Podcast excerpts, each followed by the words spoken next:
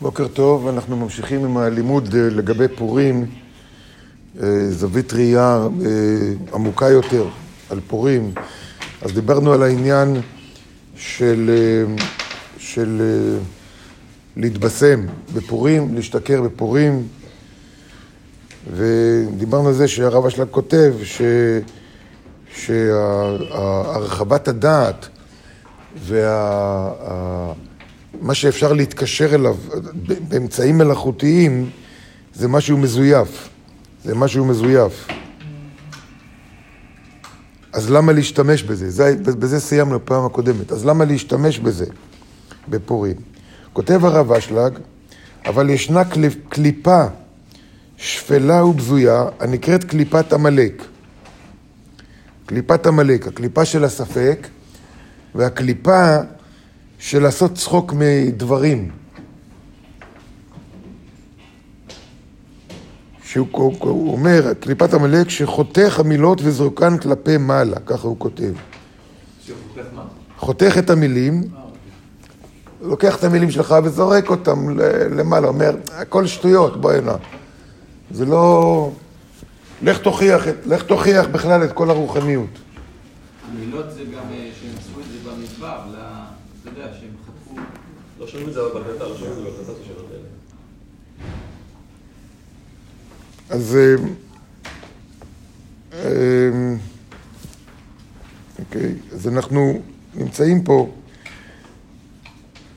כלומר שהוא כל כך חומרי, זאת אומרת, אנשים, הקליפת עמלק היא כל כך חומרית, עד שאי אפשר לפייס אותו בשום דבר, אי אפשר להביא לו שום הוכחות משום דבר. מי, ש...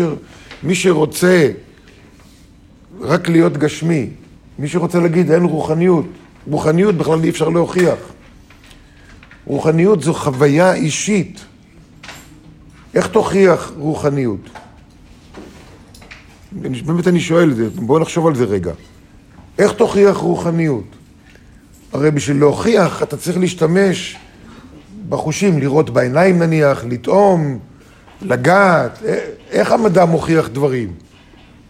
נכון? באמצעות החושים והשכל. אבל רוחניות הוא מעל השכל, רוחניות הוא מעבר לחושים.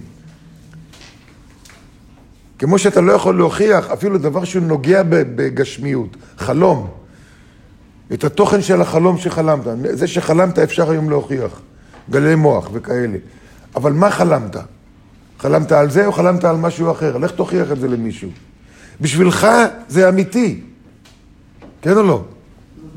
שלי זה אמת לאמיתה. מה זה, זה... מישהו יכול לסתור את זה?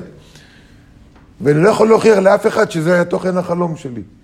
וזה טיפה יוצא מהגשמיות, לא לגמרי, זה, זה, זה נמצא בגבול בין גשמיות ורוחניות. שלא לדבר על רוחניות, שאין שום אפשרות להוכיח את זה. ולכן קליפת עמלק אומר, תוכיח לי. וזורק, הכל שטויות, הוא אומר. לא בעיניים, לא באוזניים, שום דבר, שום אחד מהחושים. לך תוכיח למישהו שיש דבר כזה רוחניות.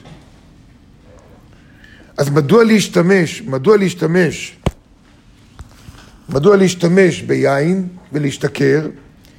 אז כותב הרב אשלג, העניין הוא שאין עבודה זרה נבטלת, מתבטלת כלומר, אלא בעובדיה. שיש לו שייכות עימה. כמו שהוא אומר, אי אפשר להכות את הרוח בגרזן. נושבת עליך רוח, מה אתה יכול לעשות נגד, נגד הרוח, נכון? רק רוח נגדית יכולה לעצור את הרוח, לסלק אותה. אלא רוח מכה רוח.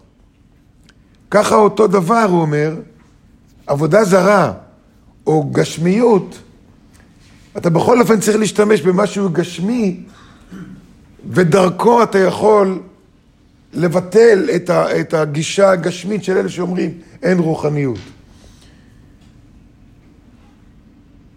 וכיוון שכל עיקרו של עמלק, כל ה... זה, שהוא עושה צחוק מהעניינים, הוא אומר, תוכיח לי, זה הכל שטויות, הוא עושה צחוק מהרוחניות. ואנחנו שומעים, כל אחד מאיתנו נתקל באנשים שעושים צחוק מהרוחניות.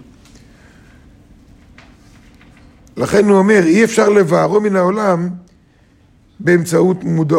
באמצעות הוכחה, אלא בדברים שלמעלה מן הדעת. רק בדברים שלמעלה. ואיך? על ידי היין, על ידי כוח של היין. לכן אמרו, חייב אדם לביסומי בפוריה, חייב אדם להשתכר בפורים, כלומר אתה משתמש במשהו גשמי, אבל אתה מגיע לאיזשהו מקום, מגיע לאיזושהי הוכחה. כל העניין, עוד פעם, של פורים, אנחנו לא דיברנו על הכל, רק נושא אחד, זה הנושא של להתחבר, להתחבר אה, לכוח הזה של פורים באמצעות, באמצעות זה שאתה יוצא קצת מהדעת. אתה יוצא מהדעת, יוצא מה, מה, מה, מההיגיון.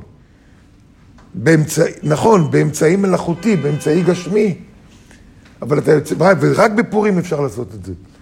אתה משתמש באמצעי גשמי, כי הוא אומר, אי אפשר לבטל את העבודה זרה, אי אפשר לדבר דבר אלא באותו דבר. כמו שדיברנו בזמנו על פסח, ונדבר על זה עוד פעם, מדוע כל האור של אדם הראשון נפל למצרים? כי כל הכוח של מצרים זה רצון לקבל לעצמו. וחטא אדם הראשון היה רצון לקבל לעצמו. זה היה החטא. לכן זה נפל שמה כדי שהם, האנשים ההם שם, הם יתחילו באמצעו, שבאמצעותם יהיה אפשר לעשות את התיקון על חטא אדם הראשון. הם, אי, אפשר, אי אפשר לתקן משהו אלא באותו דבר, דומה מושך דומה ודומה מרפא דומה. זה כל הכוח של הומאופתיה. אז זה, זה הרעיון של להשתכר בפורים. להשתכר על שתי סיבות, שוב אני חוזר, שתי סיבות. אחת, לצאת מהחושים, כי האור שמתגלה בפורים הוא כל כך, בפורים הוא כל כך מעבר לחושים. אתה צריך לצאת לרגע מהחושים שלך כדי להתחבר, כדי להתחבר. והדבר השני, שאתה רוצה להכות בקליפת עמלק, שזה פורים. פורים זה כל העניין של לצאת מעמלק.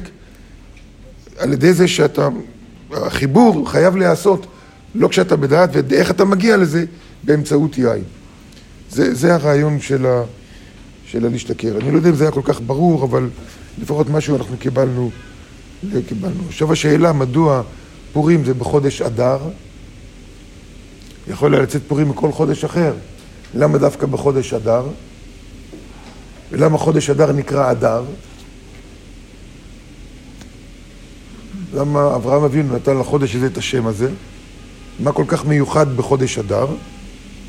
אז נדבר על זה מחר.